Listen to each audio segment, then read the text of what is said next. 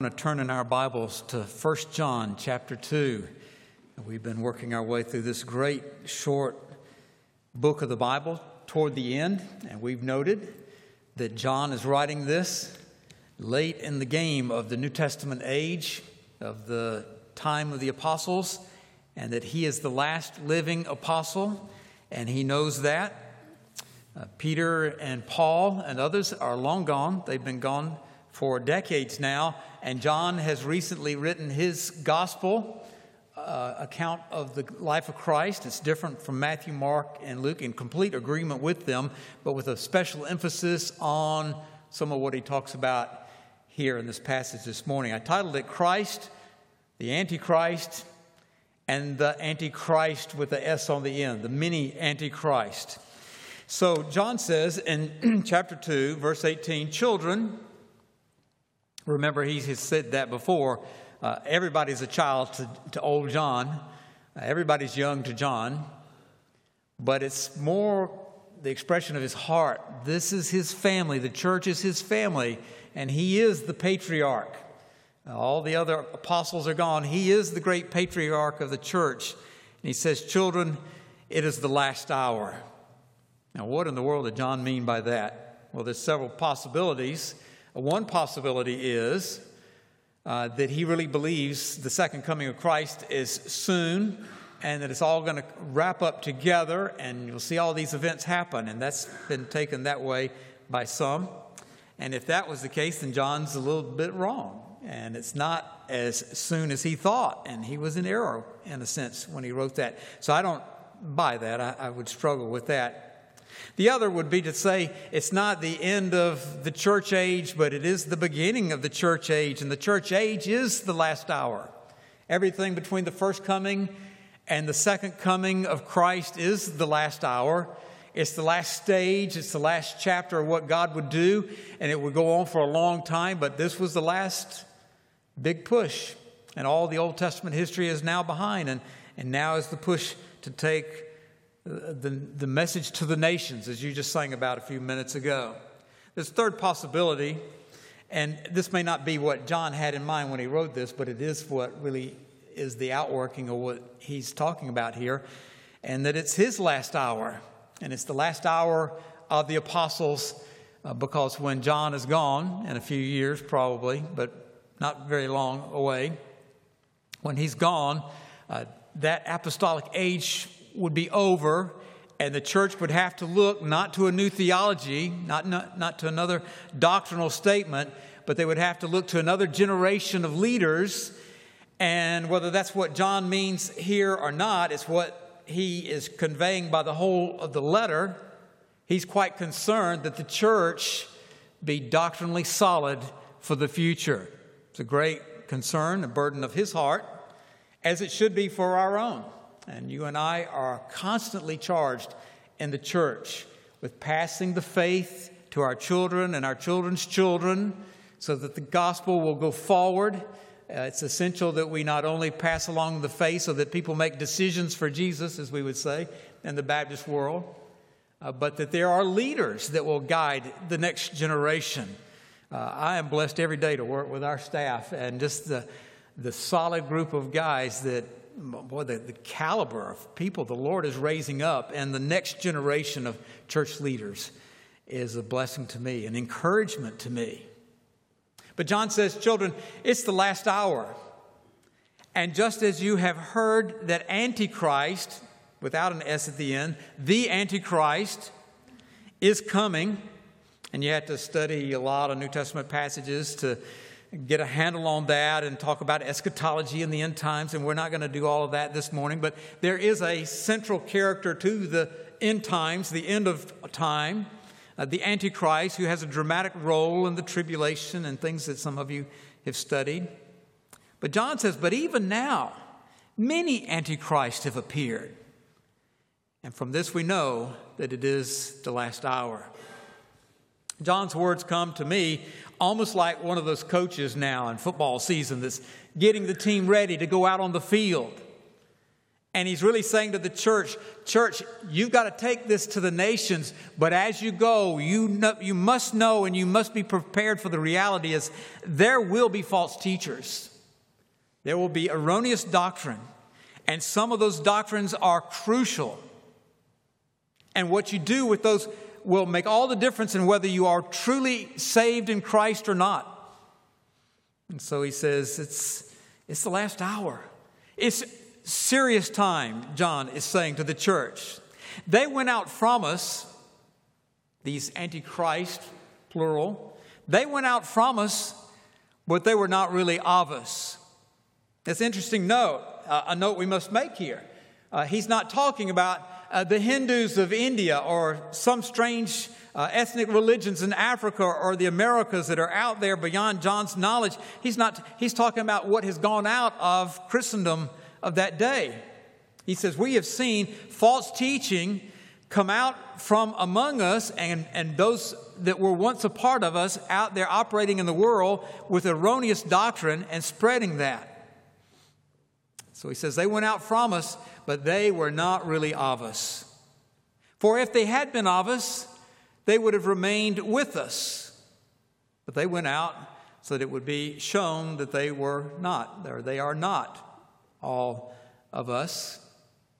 Uh, you could get into a, a, huge doctrinal debate here about whether or not these that went out from them, that John's concerned about, whether they were real Christians who lost their salvation and drifted over the mark. Our Arminian and Wesleyan friends would say that's what happened. They, they were solid and they walked away from that. The Reformed churches and the Baptist churches, our friends in those circles would say, no, they never had the real thing. And I would agree with that crowd. They went out, but what they had was a pretense of genuine faith in Christ. And John says their going out is the proof of that. Because if they had the real thing in Christ, they would have never departed from the Christian faith. They would have never entered into these false doctrines. The Reform movement talked about the perseverance of the saints, and John is really affirming that here. Uh, the saints, the real saints, the true believers do persevere. That doesn't mean they just survive. That means they stand strong in the true Christian faith all the way through to the end. And so he says they went out, but they were counterfeits. Uh, something was wrong in them all along, and their going out and their false teaching is just the verification of that reality. Verse 20 says, But you have an anointing from the Holy One there's something about your life that the hand of God is on it. Comes to you from the Holy One. Who is the Holy One? Well, the Holy One uh, is Jesus, according to John's other writings. John records for us a story in which Peter is interacting with Jesus and a number of people, because Jesus is turning up the heat about commitment, and people are, because of that, leaving. And he turns to the disciples and asks them, What are they going to do? And Peter says, We're not going to leave. We're with you. John 6 69, Peter says, We have believed and have come to know that you are the Holy One of God. So, John, in his other book, says the Holy One is Jesus. And so, here in First John, he's saying, You have an anointing from Jesus Christ. God's hand is on you, God's doctrine is in you through Christ, through the gift of Christ. And it is Jesus who promised in the upper room and fulfills at Pentecost the sending of the Holy Spirit on the church. And that Holy Spirit, he said, would be there to instruct them and to bring to their remembrance everything that they needed to know. So, John, here writing to the church uh, late in his life, says, You've got what you need to know. You don't need other things. You've got what you need to know. He says, I have not written to you because you do not know the truth, but because you do know it, and because no lie is of the truth. So he's really affirming the church at that point. He's saying, I'm not writing to you because you're in error. I'm writing to you because you're the church. And I want to make sure that you, as the church, are rooted, grounded deeply in the truth, and that that is for you an unshakable thing. Verse 20 uh, can be translated uh, two different ways. If you're looking at a King James Bible, uh, it would render one little phrase, and you know all things, meaning John would be saying, you know, not ev- nobody knows everything except God, but you know all the things that you need to know. Uh, the stronger Greek manuscripts have it, uh, as the New American renders it there. You, all of you have come to know. All of you, the church, all of you, the real believers, have come to understand this. You've come to know these things. And, and he's really saying, because you know these things, this is your foundation. When you get up tomorrow morning, you rise up to face a new week tomorrow morning. What's your platform? What's your foundation? From what foundation do you launch into the world to make a difference? John is concerned because he sees the false teachers. Who is the liar? Verse 22. Who is the liar? But the one who denies that Jesus is the Christ. It's got a definite article there. He is the Christ. So, John's primary concern in doctrine is the doctrine of Christ. Now, you can talk about all kinds of uh, points of theology, eschatology, and ecclesiology, and all the ologies. Uh, John seems to have as his first concern uh, around 90 AD is protecting and preserving the doctrine of Christ. He begins his gospel when he writes that, written in the same time frame. He begins that with, In the beginning was the Word, meaning Jesus, and the Word was with God, and the Word was God. Jesus was deity, John declares at the beginning of his gospel. He knows Luke's told you about the shepherds and Matthew's told you about the wise men, and he doesn't go back and rewrite all of that. But he says, This is what I want you to know as my first thought Jesus is deity, Jesus is God. And here to uh, his audience in this letter that accompanies the gospel, that, that affirms the gospel that he wrote, this is what he wants you to know. Anybody that messes with that, is out of bounds. Anybody that messes with that has ceased to be Christian. This is the Antichrist, the one who denies the Father and the Son. And he's going to take the Father and the Son and link them together so that it's impossible to legitimately separate uh, what you say about God and what you say about Christ. Who's the liar? The one who denies uh, comes up short in the doctrine that Jesus is not a Christ, but the Christ.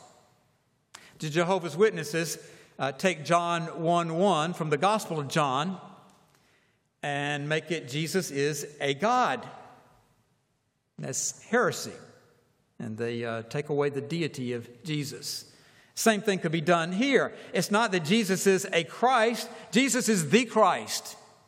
That's why he would say in his own words, I am the way and the truth and the life. And no one comes to the Father but by me. There is no plan B.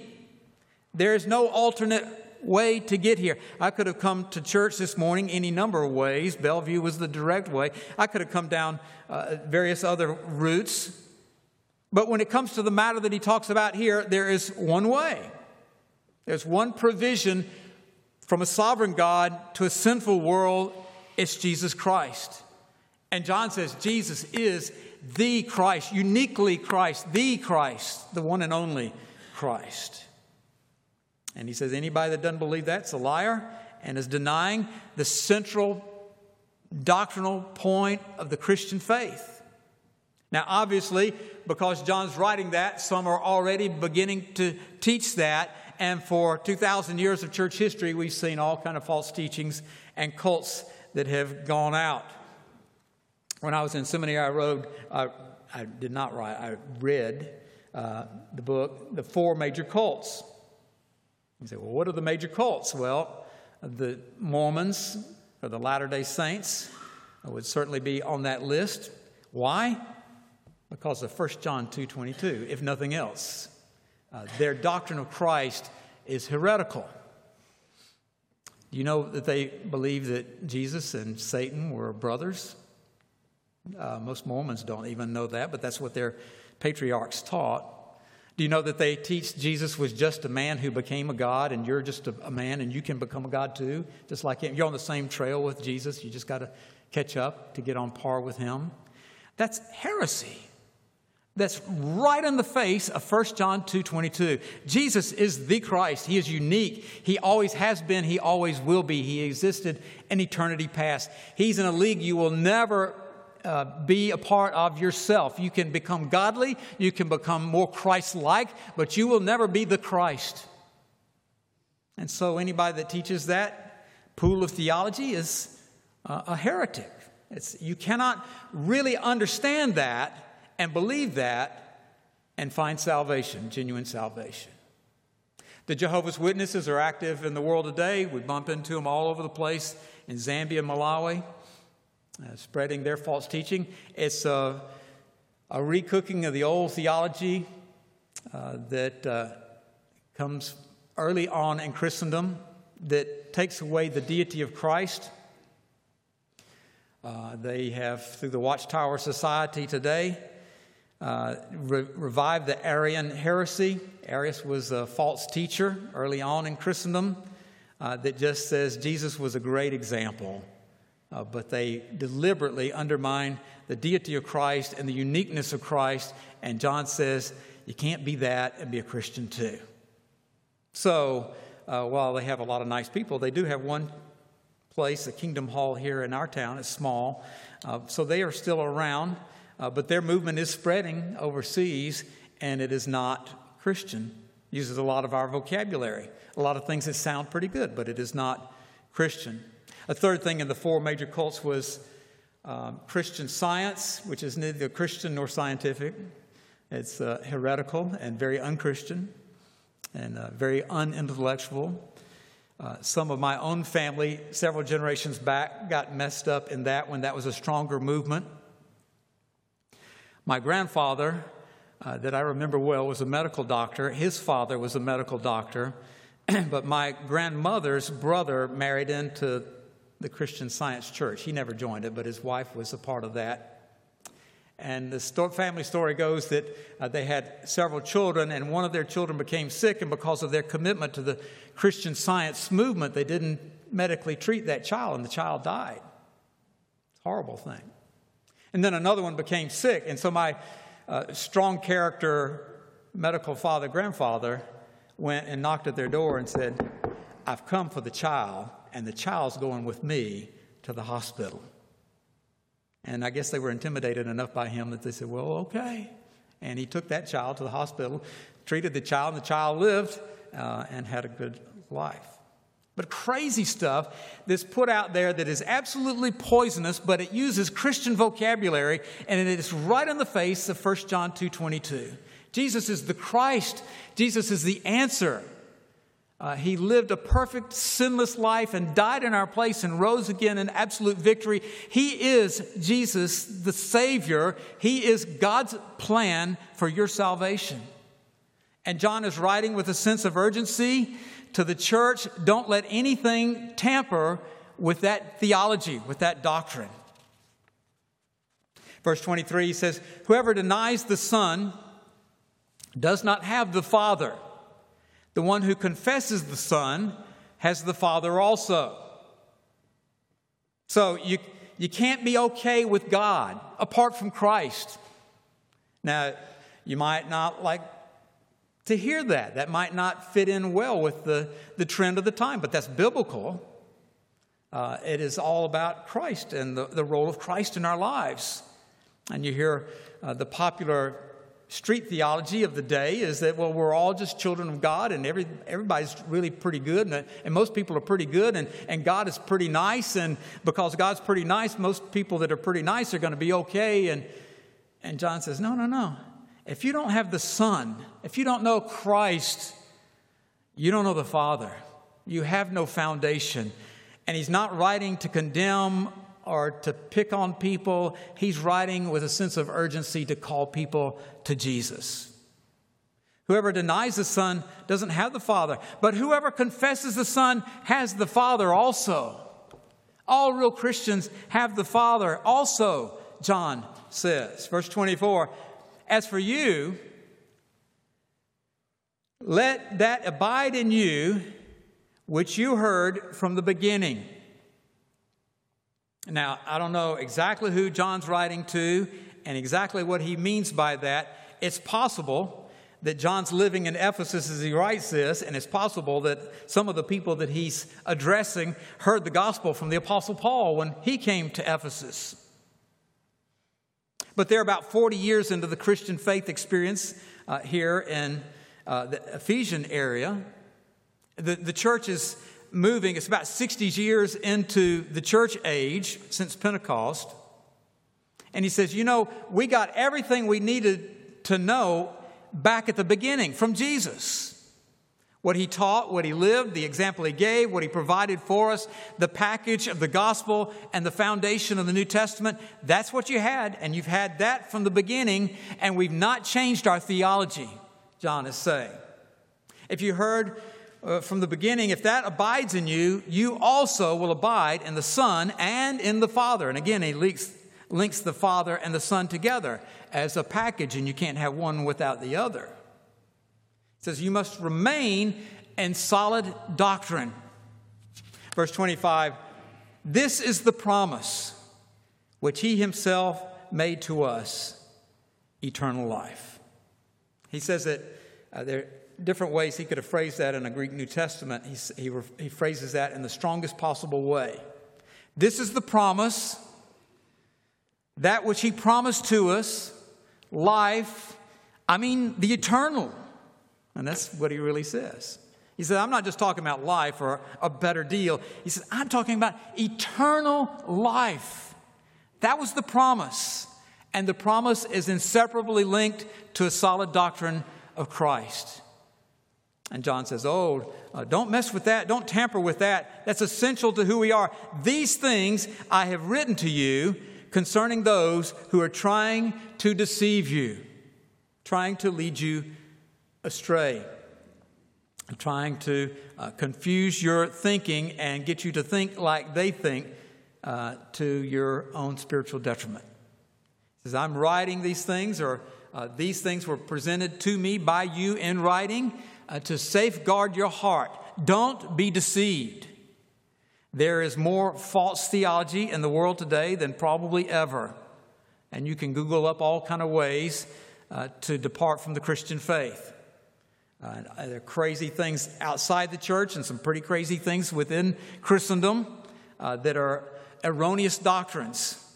And so John is praying that the church would be discerning and not deceived and would be solid and grounded in all the doctrines of the Christian faith, but especially Christology, the doctrine of Christ and who Jesus is. And you cannot, you cannot forfeit that uh, in the Christian faith experience.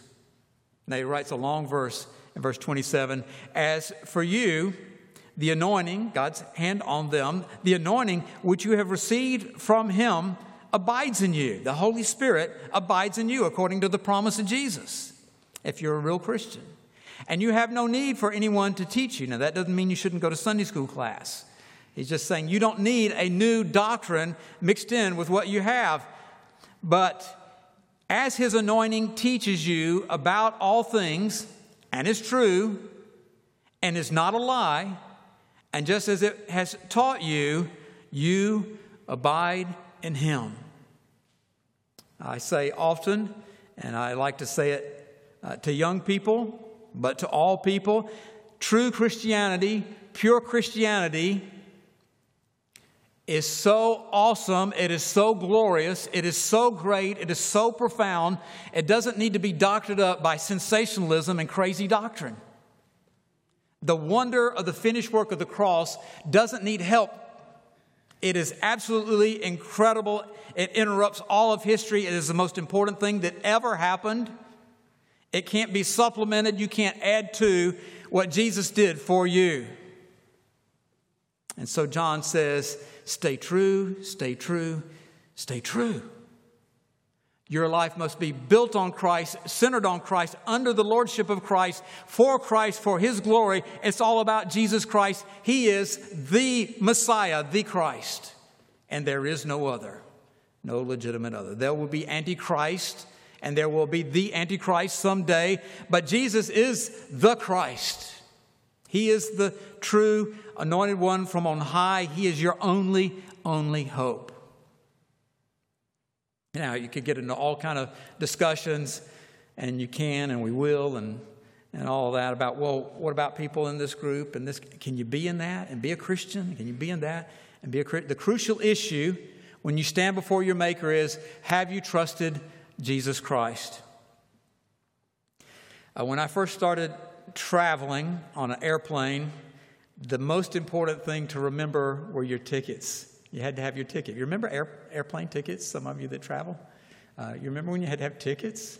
Uh, that was so important, and you just didn't leave home without double checking to make sure you had your tickets. Uh, and then, then everything else. You had to have the. And first time I went on a trip without tickets, I was just so anxious going to the airport. It's like, uh, but I don't, I don't have anything. And I had my itinerary and all that, and you go up and and the, the polite people at the counter say, you know, I, all I've got is, uh, I've got this itinerary. They, they just say, just show us your passport. So, you, oh, oh, okay, but, but do you need this to, no, just show us your passport. But also, just show us your passport. And they put that thing in there, you know, and, and they know everything they need to know about you. Probably more than they need to know about you. Probably more than you want them to know about you. But they know that you're credentialed that you're an appropriate person to get on the flight. And it all comes alive. When you stand before uh, Christ someday, it won't be about whether you belonged here or you belong there, or what translation of the Bible you read, or uh, it will be did you trust Christ? Are you a sincere follower of the Lord Jesus Christ? Do you see Him as the way, the truth, and the life? If you really invested everything in that with no other hope, that's your passport. That's the gospel. That Christ and Christ alone died in your place. That Christ and Christ alone rose victoriously over the grave. And He is the solution. And John, old John, old aging patriarch John says, don't mess with that. Don't lose that. That is essential, that's foundational to your individual, personal, spiritual destiny and well being, even in the present.